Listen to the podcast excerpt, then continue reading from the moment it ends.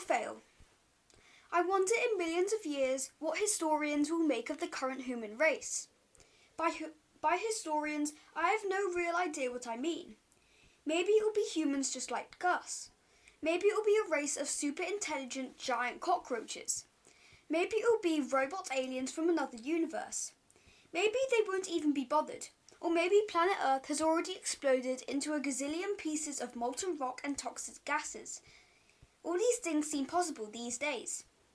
But if they were interested, I wonder what they would think about the snippets of social media data that can be salvaged. Like worn cave paintings in the desert, I wonder what they will try to piece together and how curious they would be to find it. Would they believe we are a, hu- we are a human race of near perfect beings who were constantly hashtag blessed, sipping colourful drinks and looking at eternal sunsets? Would they be confused that we are in awe of nature yet also spend a lot of our time trying to destroy it? Would the relics of smartphones be displayed in museums as the essential tools of our race, like we do for bronze arrowheads and flint tools?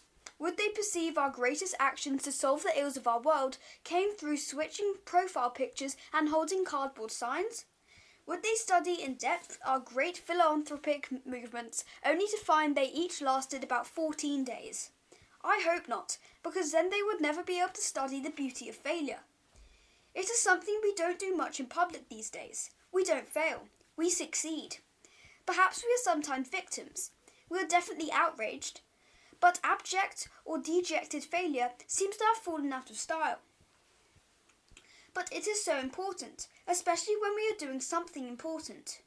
Emotional toil is part of the importance of moving forward, but it is rarely without failure. I feel like this week's entry to Project Planetwise has taken too long to come out. It is something I've been thinking about for a while, and especially when I receive so many kind comments in response to our little project. But not facing an elephant in the room and not facing the thing that makes me flinch every time we are praised would not be true to those who give me such lovely words each day. Those who take the time to listen to what I say. So this week is for everyone who has apologised to me for that one thing they throw in the landfill and feel guilty about, despite what else they achieve in their lives. Those who linger on the few things that they cannot fit into a day and not the many that they can fit and that should be proud of. You deserve honesty. I have failed. I have not saved the world. I have not become a champion of a movement of small changes. My average engagement on a post is between 10 and 20 my average likes on social media is a single digit. On top of this, some of the things I have tried to do each week have spectacularly failed. The bee meadow from week 27 is a complete mess. The lavender is barely alive, the wild flowers have been choked by nettles and dandelions. One week I tried to fix it and spent hours pulling up hundreds of massive dandelions. I gave up when I realised that dandelions and weeds might be what was supposed to be growing there anyway, and we'll have to start again in the spring and figure out what to do. My attempts at growing tomatoes has been a nightmare. I managed to grow seven tomatoes this year, and they were all tiny and green. The wheelbarrow blew into the greenhouse in a storm and smashed it up so badly that the whole thing is cold and draughty. There is a thick layer of moss on the, on the glass all down one side that I haven't had the time to clean, and now it frankly might as well be built of stone, the amount of sunlight that gets in. This week was going to be about a wildlife cam that we have bought and, ins- and have installed in the garden, a motion sensitive device with night vision that I was hoping to capture wildlife in the garden. Maybe a nice reel of big Hedgerton snuffling around at night, maybe even a fox or a badger, during the day, I hoped it would capture rare birds on the feeder, and I hoped that Leo and I would watch excitedly together. But this has been a failure too. I've moved it around about 20 times, messed with the setting for hours to stop it going off when a branch moves in the breeze, yet not going off when a bird lands about a foot away from it.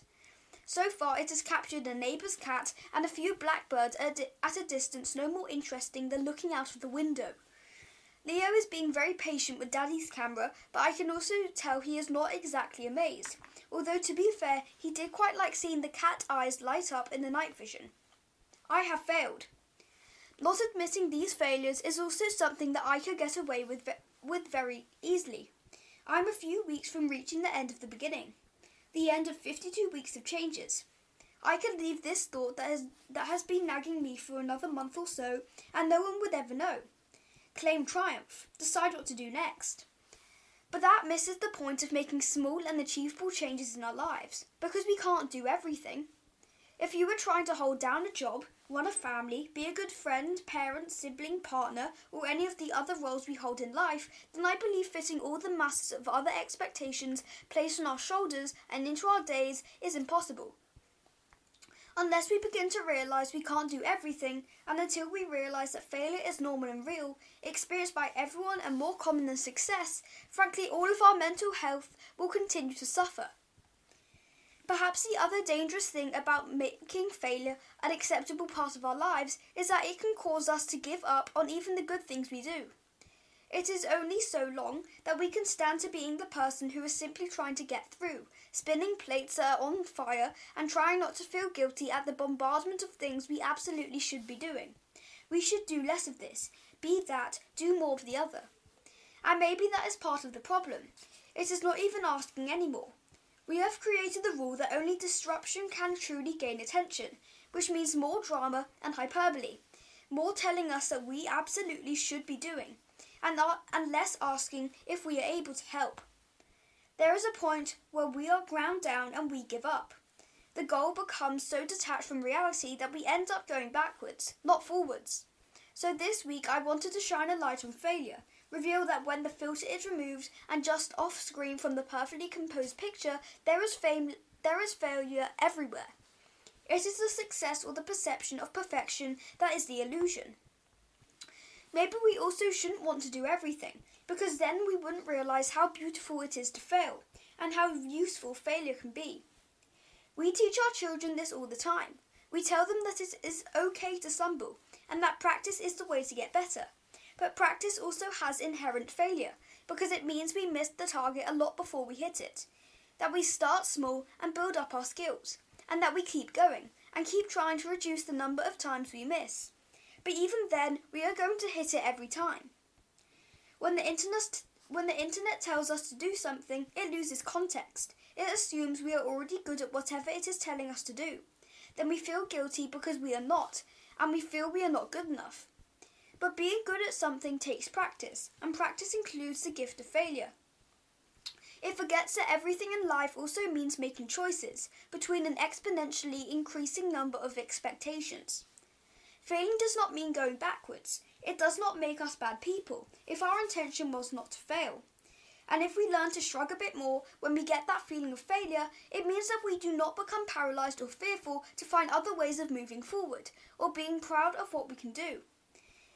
If it is important to us, it triggers an emotion.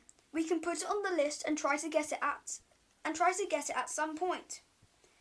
Failure is forward momentum. By another word, it is learning.